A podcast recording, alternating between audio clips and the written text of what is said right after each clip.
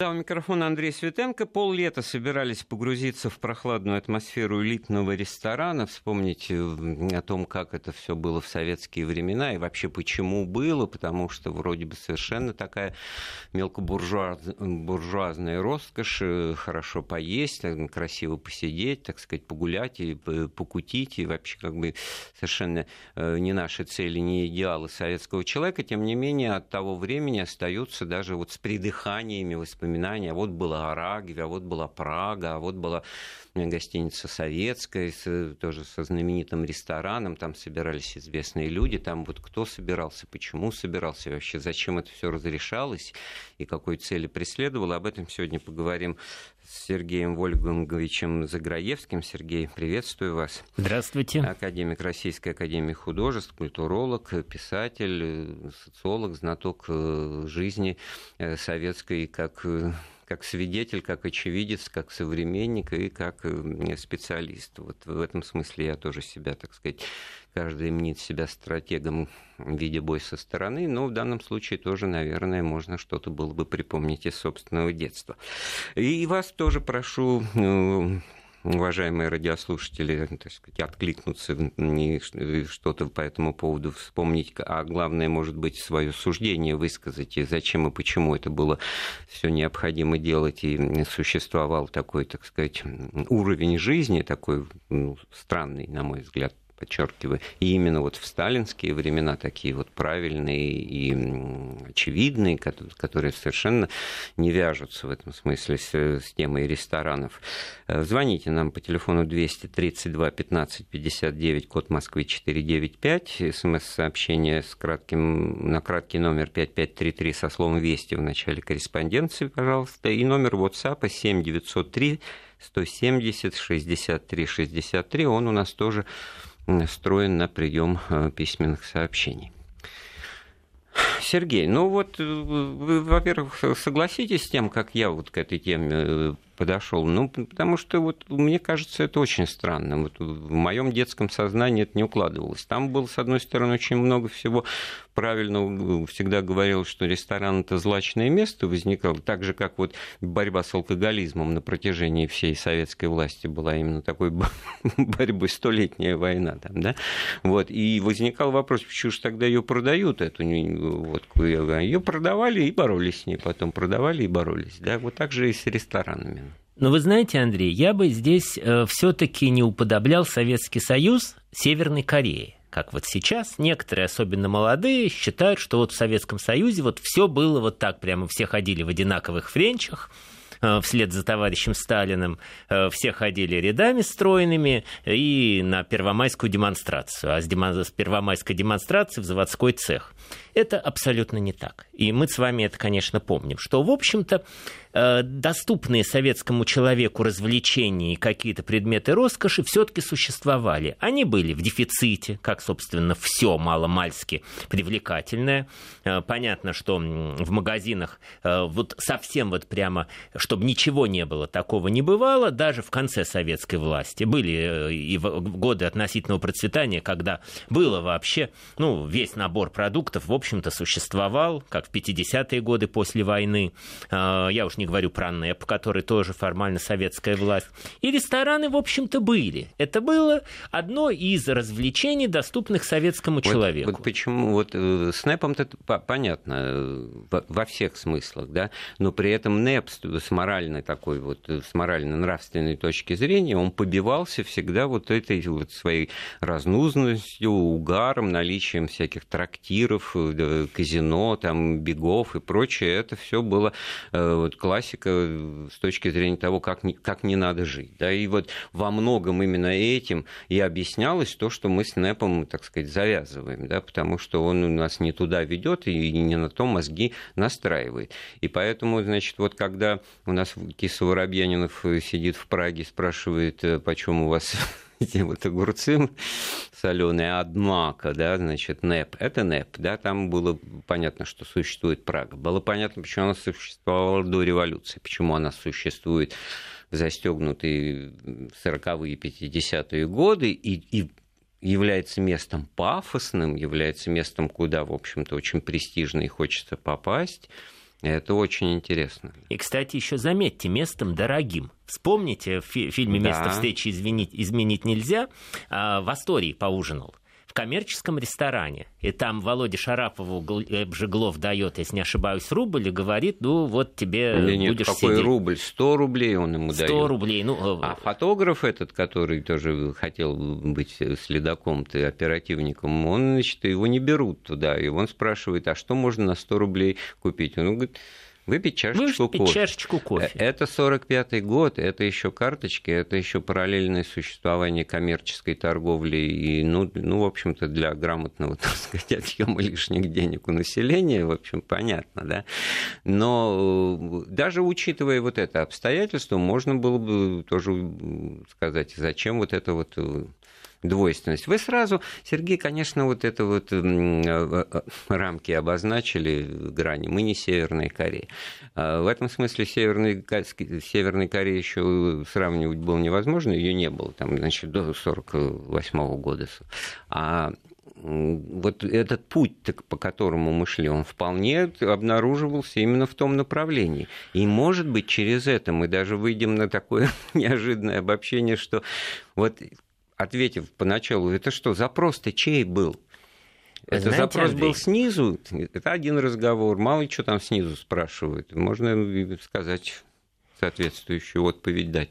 Ну, если бы запрос был только сверху, то, наверное, элита создала бы для себя свои закрытые рестораны. Кстати, как она и создавала. И были закрытые рестораны. И когда и в тех же, во всех крупнейших ресторанах были отдельные, то, то что бы сейчас сказали, вип-залы, тогда это называлось спецобслуживание, куда мог, например, прийти какой-нибудь член политбюро с друзьями и в якобы неформальной обстановке там перекусить и выпить.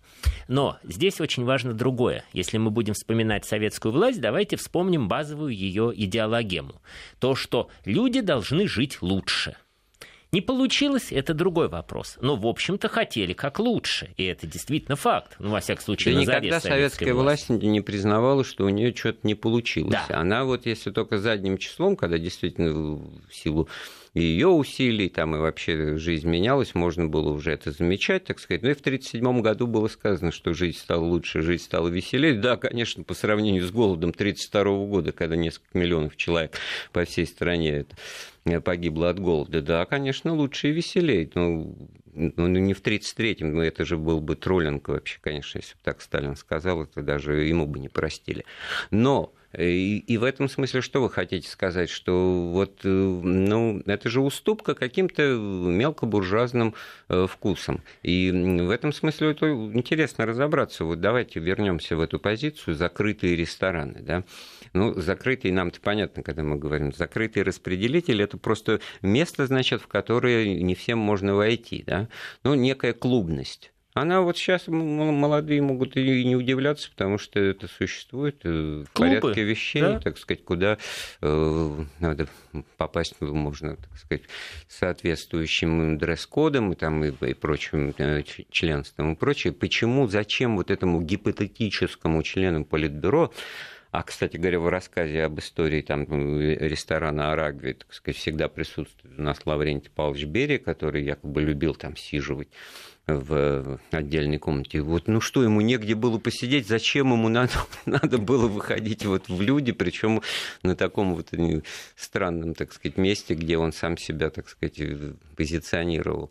А давайте, вот Андрей, вот... вспомним э, конструктивизм э, архитектуру первых лет советской власти и вспомнил, вспомним такой феномен, как малюсенькие кухни. Э, это при том, что предполагалось, что и магазины тоже будут.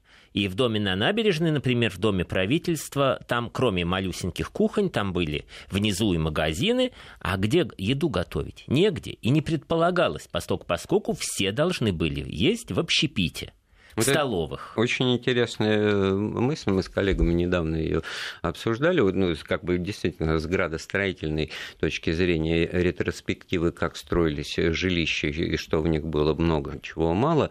Вот послевоенные сталинки, значит, дома, как их уважительно называют, за их, так сказать, основательность и так далее, кухни были действительно маленькие, потому что строились не из расчета того, что там будут э, люди сидеть и на кухне, так сказать, завтракать, обедать и ужинать. Это место для нянечки, гувернантки, ну, да, разогреть э, что-нибудь домохозяйки. Там. То есть в генеральских квартирах нет, но зато там в планировке был предусмотрен обеденный зал с распашными дверями, дверями да? и это, в общем, совершенно четко прочитывается, как мыслилась, так сказать, жизнь элиты с точки зрения организации домашнего быта. На кухне там соответствующий человек должен быть, там только готовится, там места много не надо. Это вот потом стала в цене большая сравнительно кухня в 10, там, а то и 12 метров, где можно и приготовить, и посидеть, и вот эта кухонная культура, там не случайно же уже вот это даже вошло э, в какой-то социокультурный контекст, да, разговоры на кухне, да. И я, как все, я погребен на этих кухнях, и душит каждым черным днем разрухи рухлить. Это Скляднев, э, советский поэт. А, то есть, действительно, это уже, наверное, от того, что квартире, в комнате спит ребенок, потому что не хватало.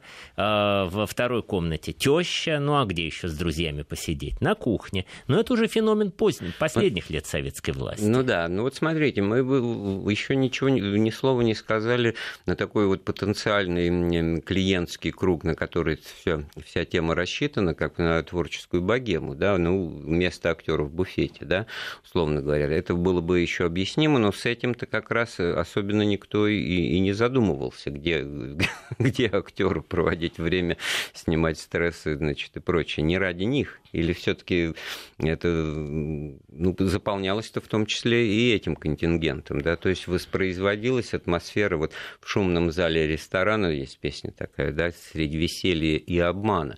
Очень верные слова, потому что веселье во многом обманутое, надуманное алкоголем, значит, спровоцированное, да, а так, в общем-то, все, ну, как бы обманывают, и официанты не, не искренне в своих улыбках, и, и люди пытаются, значит, присутствуя там в качестве клиентов, что-то из себя э, швыряя деньгами, там, значит, оставляя чаевые. В общем, какой-то это обман. И вот возвращаясь к началу в основу, в первооснову разговора, значит, зачем этот обман и кому он был нужен? Ну, давайте все-таки, Андрей, начнем с того, что вся советская власть, она, в общем, была неискренняя от, начиная от э, политинформации, где учили, ну, абсолютно непонятно чему, и заканчивая, ну, действительно, как э, в известной присказке, в магазинах ничего нет, но холодильники у всех полны, э, все, все критикуют, но при этом все голосуют за, ну и так далее. То есть вот эта неискренность, фальшивость советской власти, я думаю, что для меня лично вот что самое, что самое неприятное в советской власти, это ее повсеместная фальшь. Когда вот на каждом шагу нужно фальшивить, нужно лгать, я бы даже сказал. И не по делу, ну, я понимаю, что, может быть, в бизнесе приходится там лгать, кто бизнесом занимается, там, ну, мне как художнику тоже бывают там ситуации. А, ну, а когда вот ложью пропитано каждое слово, каждый жест, э, вся жизнь, это вот это было неприятно. Ну, да, тут даже не столько ложь, может быть, сколько вот это двоемыслие. Двоемыслие. И, двоемыслие, и то есть то, что можно одно и то же представить э, как положительные, как отрицательные, как э, черные и белые. И в этом смысле вот с теми же ресторанами то же самое. С одной стороны, ну, вроде они есть, совершенно легальные места, ничего, так сказать, тебе никто не запрещает. С другой стороны, на каком-нибудь, так сказать, собрании при решении вопроса там, о приеме куда-то, так сказать, или посылке куда-то, вот есть данные, что человек постоянно посещает, ну, помните, как вот, и я не удивлюсь, если выяснится, что ваш муж тайно посещает, ну, вот в этой бриллиантовой руке, там, неожиданно синагогу, да, вот, любовницу, да, вот, и вся вот эта тема с несчастным, значит, вот персонажем Никулина, она как раз крутится вокруг ресторанов, вот этих плакучая Ива там и прочие, прочие отели, это вот по определению вроде вот оно есть, а с другой стороны это какой-то шаг вот в заколдованный мир, в котором, ну, забегая вперед, мы эту тему тоже затронем, там ну, достаточно серьезные вещи происходят, там есть, э, так сказать, какой-то допущенный круг, э, значит, там, особенно если иностранцы присутствуют, да, каких-то девиц, которые вроде бы у нас там секса нет, а проституции-то тем более, но интердевочки, пожалуйста, это всем был далеко не секрет, и даже вот и в сталинские времена, судя по э, протоколам, которые вот можно при желании, так сказать, и донесениям соответствующих спецслужб, все этот контингент присутствует, это сообщается, это прослушивается, и вот эти вот э, люди прекрасно наивные, прекраснодушные, что-то там болтающие, думающие, что они, в общем-то, так сказать, их слышат, да? Но и... вы знаете, я бы вот здесь э, рестораны все-таки поделил на две составляющие. Ну, не рестораны, а ресторанную жизнь, и, если можно будет так выразиться, ресторанную культуру. Угу. Одна составляющая даже на три. Одна просто, ну, поесть. Вот хочет человек кушать, вот надо куда-то зайти перекусить. Ну, почему бы не зайти в ресторан, если есть деньги? Это первая составляющая. Угу. Вторая составляющая это деловая. Ну, где-то же надо встретиться и обсудить дела.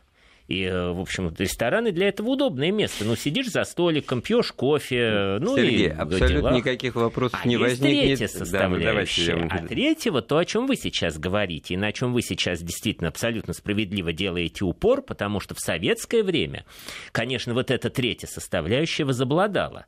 Это ресторан как злачное место.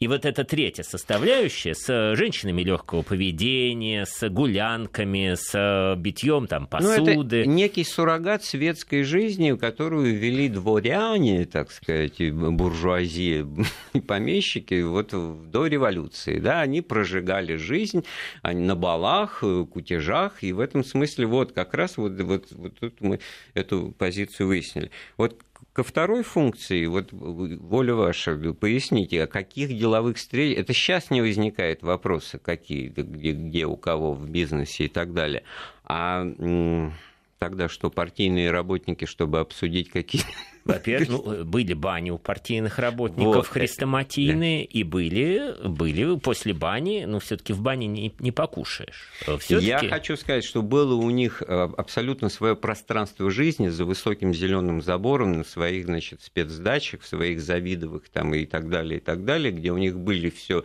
и рестораны, условно говоря, и бани, и прочее. И зачем это было выходить им вот в эту вот общую, так сказать, среду э, были жизни? цеховики, были артисты, были академики, если уж на то пошло. Были, э, ну, да просто нет, вы обычные деловые указываете люди. вот на тех, вот, кто, кого собирала Они вот эта да. система, не ими построенная, да. и не по их даже заказу, и не без их без их, так сказать, э, спроса даже возникшую. Вот об этом речь. Сергей, нам звонят, может быть, э, слушатель что-то подскажет, поправит нас. Кирилл, да? Добрый вечер. Да. Добрый вечер. Первое. Значит, есть у нас такой ресторан в, Лени... в Ленинграде, Санкт-Петербурге, у которого на крыше есть сад. Знаменитый ресторан, как говорится, гремит на весь Союз и на всю планету. Так вот, э, я там, будучи 16-летним юношей, со своими товарищами – первую свою получку отмечал. Прямо а в каком наверху. году это было? А это было, между прочим, в 1951 году. Прекрасно, да. Да. Прекрасно. Вот, э, значит, И пустили 16 лет, все, все безобразие, как так можно? А, так вот, э, да дело-то не в том, что допустили и так далее. А, ведь до поросячьего-то визга никто не напивался. Угу. Вот угу. в чем дело. Это первое. А какие же деньги-то? Как это я заработал денежки? Так же, как, между прочим, и мои товарищи, которые присутствовали. Да, Кирилл, не томите, это побыстрее. Это как раз э, заработано было э, разносом опилок высотой с трехэтажный дом. Их надо было разровнять на площади.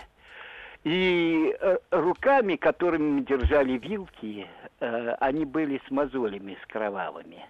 То есть э, честно тру- трудовые деньги, заработанные, точно, да, первые точно, в жизни, вы нисколько не раздумывая потратили на то, чтобы Нет, прогулять. Ну как какой же вы маме, советский пионер после? Да, маме купил подарки, а, брату значит, купил подарки, сестре купил подарки. Вот так. Но дело-то вот чем, что вы, я не понимаю, о, кого вы, о ком вы ведете речь. в ресторан и в Асторию и другие рестораны свободный да, был да, да, да, вот всем. я про это и говорю, да, да. Вот.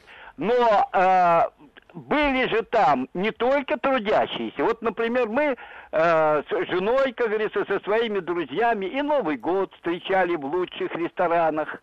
Мы, э, как говорится, э, ну, как бы в праздники, в дни рождения, э, как говорится, отмечали там, между прочим, вы завели разговор об кухнях.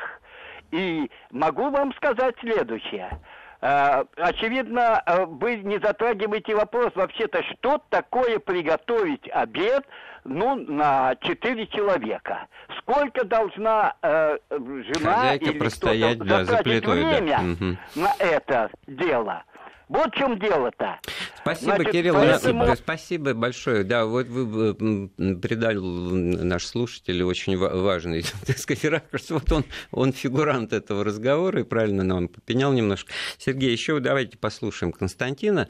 Э, а может, сначала все-таки давайте да Кириллу нет, э, ответим, Кириллу... как наше мнение выскажем. Ну, у нас просто до перерыва а, три да. минутки, а мы тогда вместе обобщим все ответы. Константин, да, с нами? Да, да, приветствую, Константин, Москва, ваш постоянный слушатель. Да, давненько не слышал да, ваш голос. Ну, как-то пропали, и у вас, видимо, были на... Ладно, не, не будем ссориться, да? Э, значит, тут разговор о чем? Вы помните, я вам говорил, что у меня дед скульптор. Значит, соответственно, после всех заказов они обедали только в ресторанах. То есть практически бабка не готовила. Отца тоже маленького, ну, мальчика, его, он тоже питался в ресторанах. То есть это было в принципе нормально.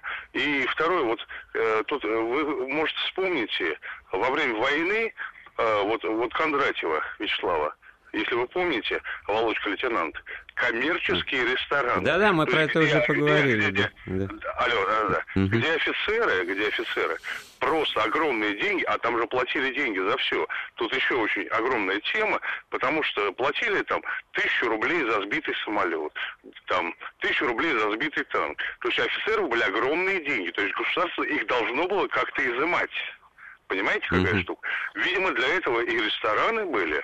И там, ну, кстати, э, те рестораны, насколько я понимаю, были гораздо доступнее, чем, вот, допустим, наши. Вот, тоже интересная тема, мы обсудим. Спасибо, Константин. Э, ну, даже, в общем-то, попытка и ответа на те, те вопросы, которые мы раскидали в начале разговора. Э, Сергей, я обращаюсь к нашему гостю Сергею Заграевскому академику Российской Академии Художеств. Вот э, наш первый слушатель, я так понимаю, из, Питера, и звонок был, да, наверное, из Петербурга. Да? Вот, очень интересный рассказ. Вот вы хотели что-то по этому поводу ответить? Вот. Ну вот на самом деле я благодарен Кириллу за эти воспоминания. И это как раз лишний аргумент о том, что полностью демонизировать рестораны, представлять как исключительно злачное место, наверное, я бы не стал.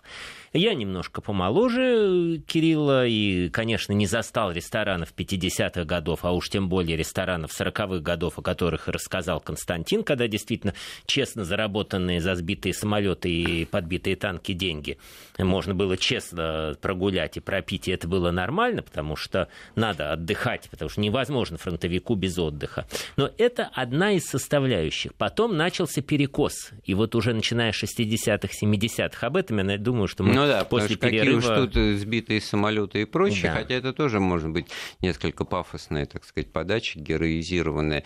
Другое дело, что ну, были люди, у которых были деньги достаточные, чтобы пойти в ресторан, а у большинства-то их все-таки не было. Но в любом случае продолжим после выпуска новостей. Вспомнил еще одну песню «По ресторанам, по ресторанам, тебя найду и потеряю по ресторанам, по ресторанам». Сегодня мы обсуждаем вот эту такую тему э, скользкую, так сказать, паркетную, ресторанную в советские времена. Вот что это было, особенно что касается таких элитных, пафосных мест, для чего они существовали. Э, мы разговор ведем с э, известным культурологом, академиком Российской академии художеств Сергеем Заграевским. Э, наши телефоны 232 15 59, код Москвы 495. И у нас есть звонок, да, я так понимаю, Александра Васильевна. Александра Васильевна, да, приветствую вас. Я отношусь ко второй категории, то есть деловые встречи. Я работала на предприятии, И оборудование получали со многих стран мира.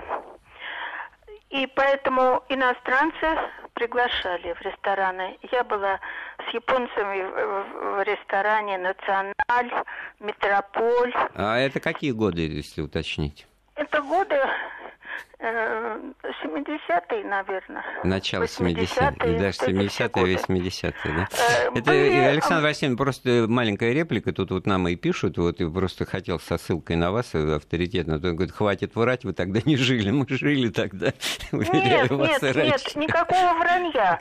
Ваш гость очень объективно оценивает всю ситуацию. Мы, работники предприятия, руководители, как правило, балансовую комиссию отмечали в Арагве. Вот. Ну, всем хотелось попасть туда. Я помню этот зал небольшой. Приходили в общий зал, и, и что-то хотелось, результаты подвести года и так далее. Э, собирали деньги в складчину и ходили. Поэтому жизнь, она была разная. Угу. И э, я, представитель трудового коллектива, ничего особенного в этом не вижу. Просто так, как все Спасибо, но это не значит, что мы не, не ту тему взяли для разговора. Наоборот, мне кажется, она вот из того, что нам слушатели сообщают, она обрастает вот совершенно другими реалиями. Нельзя так одномерно видеть, что вот э, в, шумном зале ресторана сидит Лаврентий Павлович э, Берия, там и где-то в углу Фаин Георгиевна Раневская, про которую было известно, что она в Арагве любила ходить, потому что там вкусный цыпленок табака, значит, ей нравилось и так далее. Это все, так сказать, э, культовые общеизвестные фигуры. Это было вот, э, ну, как некое, так сказать, элитное вот слово все-таки с языка не слетает, но некое, так сказать, высокоуровневое место для проведения досуга, да.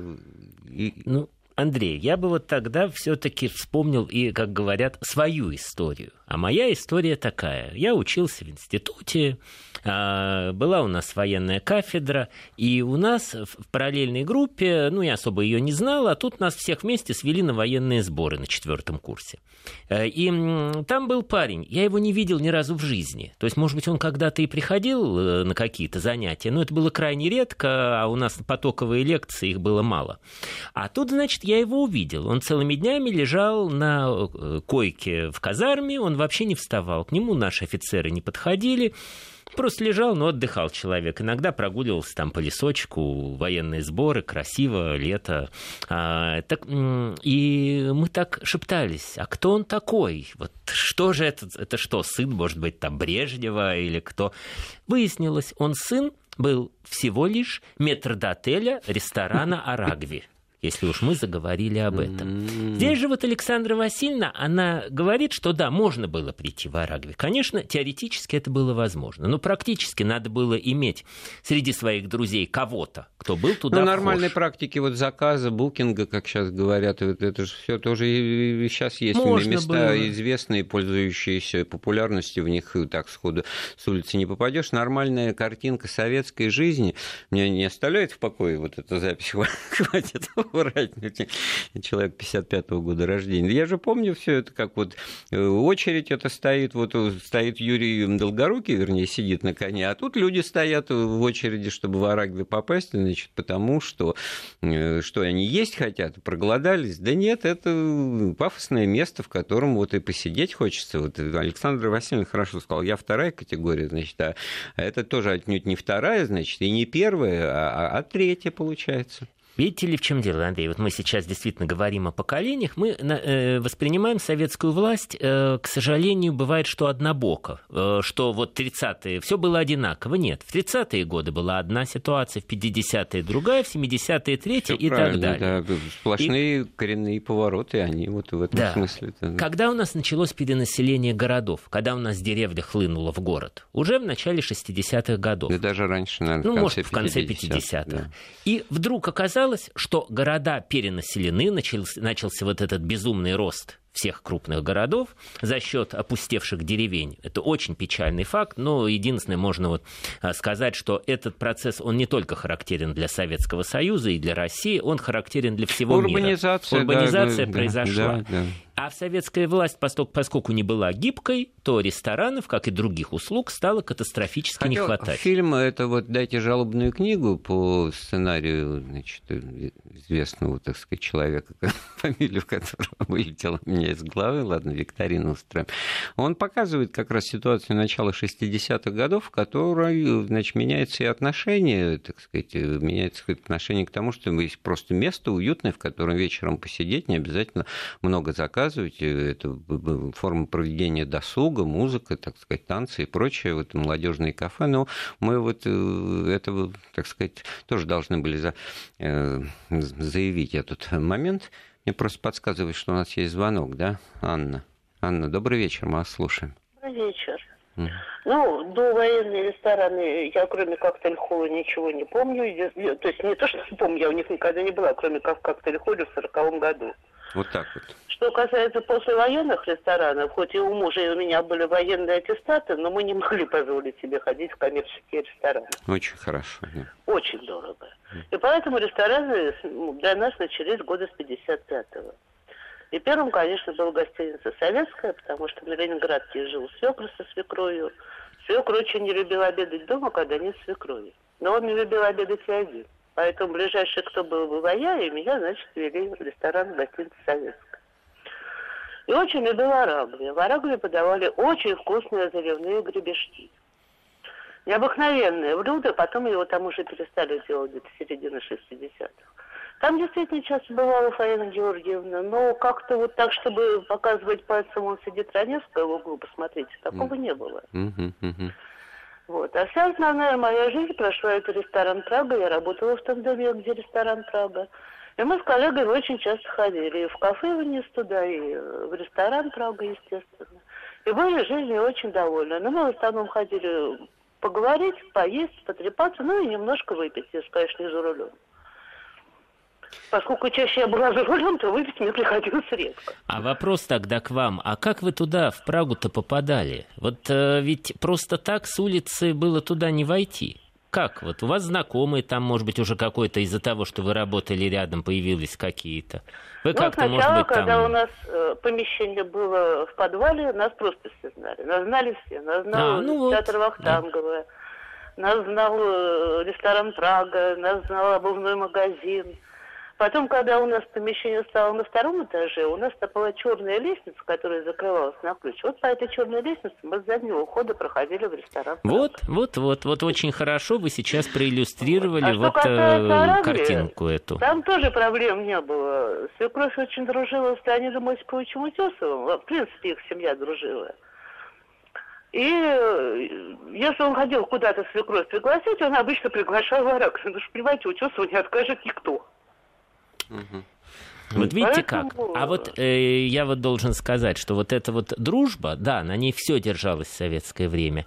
Я просто, опять же, лично за себя могу сказать, я не ходил никогда в рестораны в юности, потому что мои родители, ну, у нас, в общем, была достаточно бедная семья даже по советским меркам, при том, что мать поэт, отец историк архитектуры и реставратор, у нас не было таких друзей, кто мог бы провести в ресторан. Ради этого ну... надо было прово... такие прикладывать усилия именно по дру... с дружбой, дружить ради этого. Это вот для да. многих, для, думаю, для большинства это вот было э, невозможно. Эта тема понятна. У меня Кань... Кань... Да. Ага. У меня мама работала в, арте... в артели резиновых изделий в штамповочном цехе. А вот. А папа у меня работал слесарем на Зире. Я говорю сейчас о семье мужа. У нас такой брак мезальянс. И семью Утесовых они знали очень давно, когда они еще были вайсбейнами. Это какие-то друзья бабушки моего мужа. Анна, вы, Это в общем... по линии Голдинах. Ага. Я-то вот к вам такой вопрос у меня созрел. Ведь тут ведь э, на что надо ответить? Что да, вот эту двери надо знать, как их открыть, подобрать к ним ключик. Но э, хватает ли вообще нормальных денег для того, чтобы ввести такое, чтобы вот там э, каждый день обедать? Человек обедает каждый день каждый день обедать в ресторане, это никаких денег не хватит, да? Вот это Значит, так каждый день обедать да? в ресторане, да. даже если у тебя много денег, это ненормально. А. Потому что ты воспринимаешь ресторан как какую-то забегаловку. А ресторан это место, где можно пойти встретиться с друзьями, съесть вот. что-то вкусное. Когда каждый день ешь халву, то потом ее уже не хочется... Понятно. Значит, все-таки атмосфера, три, три, третья функция, сформулированная нашим гостем Сергеем Заграевским, она здесь присутствует в значительной степени. Ну хорошо, спасибо большое за очень интересный рассказ, Анна. Э, это действительно еще вот э, я вижу, как сурово брови нахмурил Сергей Заграевский, с которым мы разговор продолжим после небольшой паузы. Ну что ж, продолжаем ресторанную тему с нашим гостем Сергеем Заграевским. Вот тут пишут нам по номеру 5533 со словом «вести» в начале корреспонденции противоположные вещи. Значит, пятна буржуйства при советской власти ныне целиком по всему телу, да, как Самарской области. Ну, это вот как раз, да, с этой точки зрения, которую предлагал я для взгляда, вот именно так и произошло. Вы говорите о ресторанах, а в них ходил 1% населения. Население жило бедненько, не до веселья, это и 80-х, а, это в 80-х пошли, Ирина, Челябинская область. Ну, с 80-ми тоже интересно было разобраться. Э, другой отклик, согласен с вами на все сто проценты готов, но днем рестораны работали все-таки как столовые, а посетить ресторан мог каждый. Дефицит всегда создавала торговая мафия, за колбасой всегда ездили в Москву, и получается, что, значит, колбаса была, но ее припрятывали. Тоже хорошее, так сказать, объяснение того, почему это все так было. Вот я думаю, что на самом деле вот это третье объяснение, вы абсолютно правы, Андрей, оно действительно самое правильное. И я думаю, что советская власть, ведь в принципе э, она из того же было сделано тесто, что и любое другое нормальное государство. Но из-за того, что был постоянный дефицит всего, была, были проблемы на каждом шагу. А, то есть, ну, понятно, частного капитала нет, частного мелкого бизнеса нет, э, все плановое, соответственно, учесть все невозможно, и от этого дефицит. Дальше возникал вопрос, кто готов что отдать? Время, силы, деньги. Ради чего? Ну, понятно, что для того, чтобы достать какой-то необходимый в жизни продукт, ну, люди, понятно, что отдавали все что угодно, чтобы устроить, я не знаю, там, в хорошую больницу кого-то заболевшего или там съездить, э, например, получить путевку в Сочи в санаторий. Это одно. Ресторан, он, в общем, не был предметом первой необходимости. Ну, вот и об как... этом-то и речь, потому что, судя по тому, что мы услышали от наших э, слушателей, очень даже и, и не скажешь так, потому что это может быть, быть и стиль жизни для э, определенного рода людей. Но так же, как и сейчас. Есть люди замкнутые, домашние, там, я не знаю, кого там не будем показывать пальцем там на самого себя. Я предпочту посидеть дома, но ситуация такая, что я вижу себя сплошь и рядом в каких-то, так сказать, кафе, пиццериях там и прочее. И самое это главное, что это не, не, не пробивает бреши в семейном бюджете. Вот точно так же, как сейчас сформулирую тезис, сейчас пропить зарплату, как в советское время, невозможно поделите вот э, стоимость пол-литра или умножьте, так сказать, на, на сколько-то это, если вот так вот по-честному. А вот э, при зарплате 100, 100 рублевую зарплату очень даже можно было пропить, и вот э, прокутить в ресторанах за 2-3 дня, и это семейные драмы, вот, которые мы тоже, так сказать, быт и нравы советской эпохи, мы это знаем. Вот вспомнился там, я не знаю, знаменитый Савелия Крамарова реприза, вот она там в Ютубе висит, сколько получаю, 150, это значит там 80 полулитр, да, вот 80, и он все в пол-литрах считает, да, значит в театр надо сходить, сходить значит, считай, два, пол, две пол-литра долой билет в театр, там, и так далее, и так далее. И ничего не остается, щекотание горла. Ресторан не вмещается в эту концепцию абсолютно. Почему же? Мне кажется, он вполне вмещается по одной простой причине. Вот вы абсолютно правильно э, сказали, наш радиослушатель правильно сказал, что э, днем можно было спокойно прийти перекусить. Без проблем. Вечером начиналась другая жизнь. Э, отношения, здесь же еще что очень важно. Вот почему я на самом деле небольшой любитель ресторанов, собственно, как выяснилось, как и вы, Андрей, и я здесь с вами солидарен. Потому что не всегда бывает хорошее положительное отношение со стороны того, кто мне подносит пищу. А пищу эту надо есть. Это вот даже вот с точки зрения а, там, Я понял, о чем вы, это тема американских сериалов, когда, значит, они не груби официанту там или, или наоборот, потому да. что его знает, что он там с этой да. едой делает, пока а, он к тебе ее несет. В книге да. «Бойцовский клуб» там люди, ну, я надеюсь, не к столу будет сказано нашим радиослушателям, э, у них задача вот в была... советские времена такого не было, даже и мысли не возникает, давайте про это не... Я вполне допускаю, что специально могли тоже пакостить, но и тем не менее. Э, здесь э, я бы э, сказал так. Все равно мы, простые в советское время люди, да и сейчас, в общем, не сильно богатые и успешные по сравнению, может быть, с другими. Простые и непростые бывают, а вы говорите, что простые и богатые, да? Простые Ничего не и проще сказать, простые и небогатые. Да. Простые и небогатые. Мы были, в общем, в ресторанах людьми второго сорта. То есть на нас официанты смотрели, вот Но ну, замечательно они было. Конечно. Они психологи. И это чувствовал, мы же тоже психологи. И я это, я это с детства чувствовал, когда моя мама, она иногда любила вот так вот прийти в ресторан, а, вот почувствовать себя там, ЦДЛовский, а ЦДЛовский ресторан-то, она же поэт, да, там член Всё Союза. Правильно. Вот вы и обнаружили... даже в ЦДЛовском ресторане смотрели, в общем-то, криво и косо. Потому что, понятно, если в ЦДЛ приходит Светлов, или э, там а, Михалков, у них, ну, мало того, что они знамениты, у них еще и денег много, а в советское время невозможно было быть знаменитым и не иметь денег. Все равно денег у знаменитых людей было, это все шло рука об руку. И э, отношение к Светлову Даже было у тех, одно. которых э, критиковали, там, подвергали всяким там, разносам, да, они равно. переживали сто... стоически это в ресторанах ЦДЛ. Там, вспомните, Василий да. Павлович И Зощенко да, сидел, и, как да, миленький, в ресторане ЦДЛ уже после всех э, его Вот вы нащупали вот травли. ту мысль, которую я пытался, так сказать, к ней привести, пофорсить форсить. Пофорсить, для чего в ресторан можно было идти? Ну что, не, не, не тому, что ты проголодался, да, это определенное э, статусное место, в котором можно... Потом в любой момент можно сказать, да я зашел покушать, я зашел, так сказать, я зашел поговорить, у меня там где встреча, мне надо было обсудить, а как же еще что?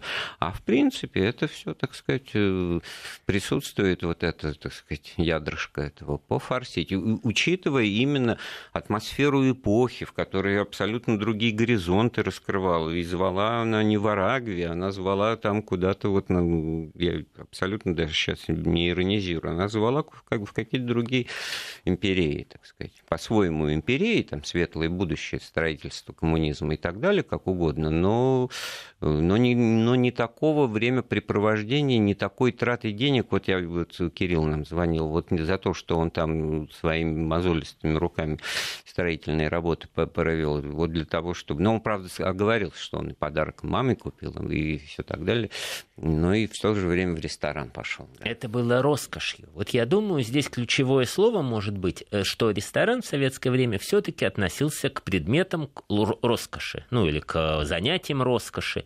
То есть это, ну как сейчас, например, там слетать э, ну, на вертолете можно же сейчас. Есть аэроклубов уйма вокруг Москвы. А вот мы еще вот такую тему, вот, э, вот вы про, про официантов говорили, вот чаевые, чаевые, которые унижают достоинство советского человека, таблички такие висели, да?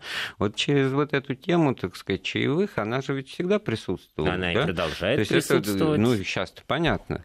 И другое дело, что она сейчас уже просто дошла до высот политкорректности, где, я не знаю, на Западе вот да, 10% люди, там вообще не дать, вроде как не ват, ват этот самый уже заложено в чеке, так сказать, поэтому там не дают на чай, не оставляют лишь, там просто оплачивают чек, в котором есть позиция, предполагающая вот этот вот чаевой элемент. А, а у нас это все вот на, на уровне вот этого пофорсить и прочее. Отношение официантов здесь же формировалось, значит, и то, как они тебя в следующий раз обслужат, если, так сказать, по не хочешь туда попадать. Вопрос, кто это любит, кому это нравится, или кого-то это задевает, кому-то это неприятно. Вот есть, опять же, здесь вопрос психологии. А, кто-то, возможно, а, скажет, да я хозяин, вот этот официант, еще вот это слово, что меня просто, честно говоря, очень раздражает, э, когда их зовут халдеями. Вот а, причем вообще э, халдеи, да, это э, ну, народ в Древней Ассирии, в Древней Вавилоне. Почему вот это унизительное прозвище официанта именно вот связано с халдеем, непонятно, но тем не менее. Вот, необразованность. это. Возможно, да. Но тем не менее, вот этот халдей вокруг меня пусть бегает, а я тут, значит, начальник, э, вот тебе ну, я за это плачу. себя вот в, в, в роли некоего, так сказать, да. барина, господина, а принеси-ка, а подай-ка, а подай, вот дорогой вот, да, человек, там вот это вот, вот поэтому-то и странно. Я на эту тему-то и вышел, и, э, так сказать, внутренне, так сказать, удивляясь тому, насколько вот нехарактерная позиция и вообще, так сказать, пространство жизни для советской страны, в которой вот по определению воспроизводились все старые социальные неравенства, вот эта позиция, она просто вот кто-то стоит, значит, с полотенцем там перекинутым через руку в подобострастной позе, значит, вот это официант, слуга.